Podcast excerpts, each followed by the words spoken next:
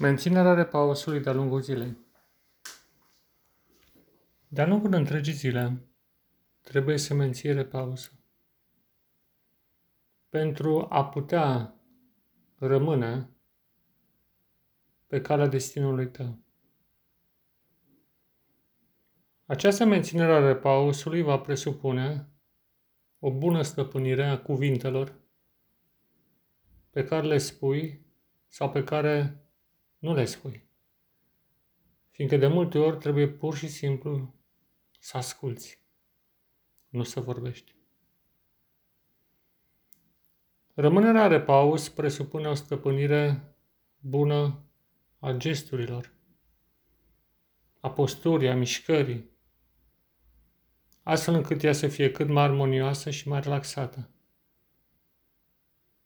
Și în ultimul rând, menținerea repausului înseamnă să ai cumva continuu conștiința prezenței lui Dumnezeu. Un reper care să te îndrepte în toate deciziile tale. Este o artă pe care tu trebuie să o deprinzi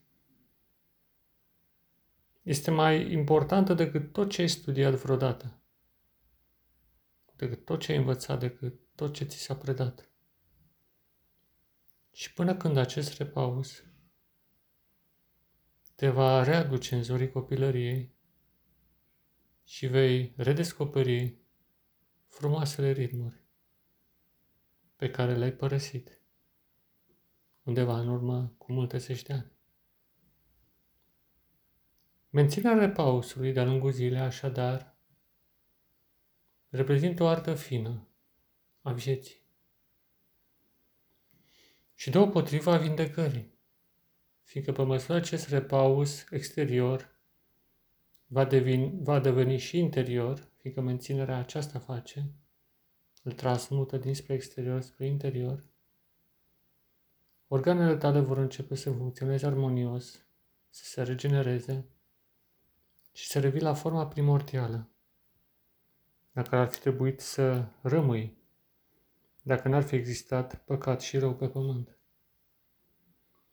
Și nu-ți fie teamă de timpul care trece sau de planurile pe care nu reușești să le realizezi. Poate nici nu trebuie făcute, poate nu aici este scopul pentru care tu existi. Poate sensul vieții tale este nimic altceva decât acela de te armoniza cu marile ritmuri ale Universului și ale lui Dumnezeu. Poate tot sensul acestei vieți nu reprezintă altceva decât o școală de învățare a acestor ritmuri și o armonizare cu ele, o dispoziție continuă de a te pleca în fața lor și de a te sincroniza cu ele. Este o formă de supunere față de voința lui Dumnezeu, care pregătește stadii mai înalte.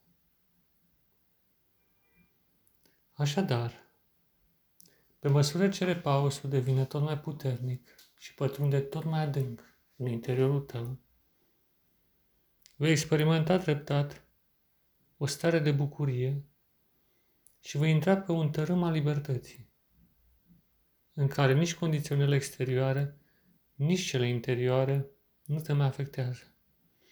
Un spațiu sacru în care Dumnezeu există, dincolo de cuvinte și dincolo de orice fel de element material sau imaginativ. O independență care conferă libertate.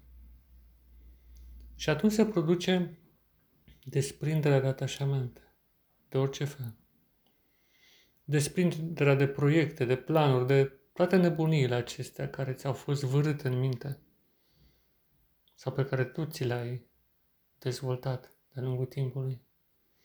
Toate se vor dispersa pentru a apărea un singur mare plan și un singur mare proiect, cel al lui Dumnezeu, cel al omului primordial, al Fiului Său, lui Hristos.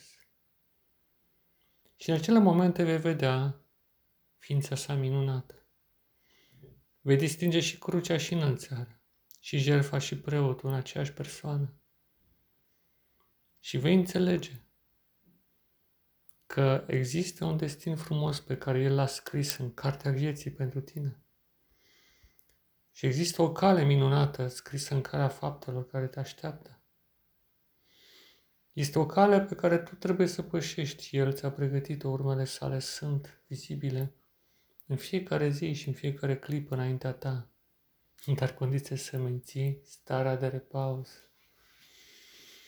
Și starea de repaus rămâne tot mai adâncă în tine pe măsură ce invoci numele Său, prin rugăciune și prin o exprimare interioară pe care nu trebuie să o aude cineva. Sau atunci când deschizi Sfânta Carte și prinzi din interiorul lor armoniile universale ale bucuriei de a trăi, ale împărtășirii cu cea mai aleasă experiență a vieții, care poate fi vreodată imaginată pe pământ. Și în astfel de clipe, tu vei rămâne tot mai adânc ancorat într-o meditație fără de sfârșit, care te înalță deasupra realității exterioare și deasupra oricărui, oricărui fel de imaginație care îți bântuie mintea. Și rămâi acolo, dragul meu prieten, și cugetă mereu să cultivi arta extraordinară a menținerii repausului. Pacea să fie cu tine, dragul meu prieten și frate, în Hristos și în umanitate. Pace ție, da, pace ție.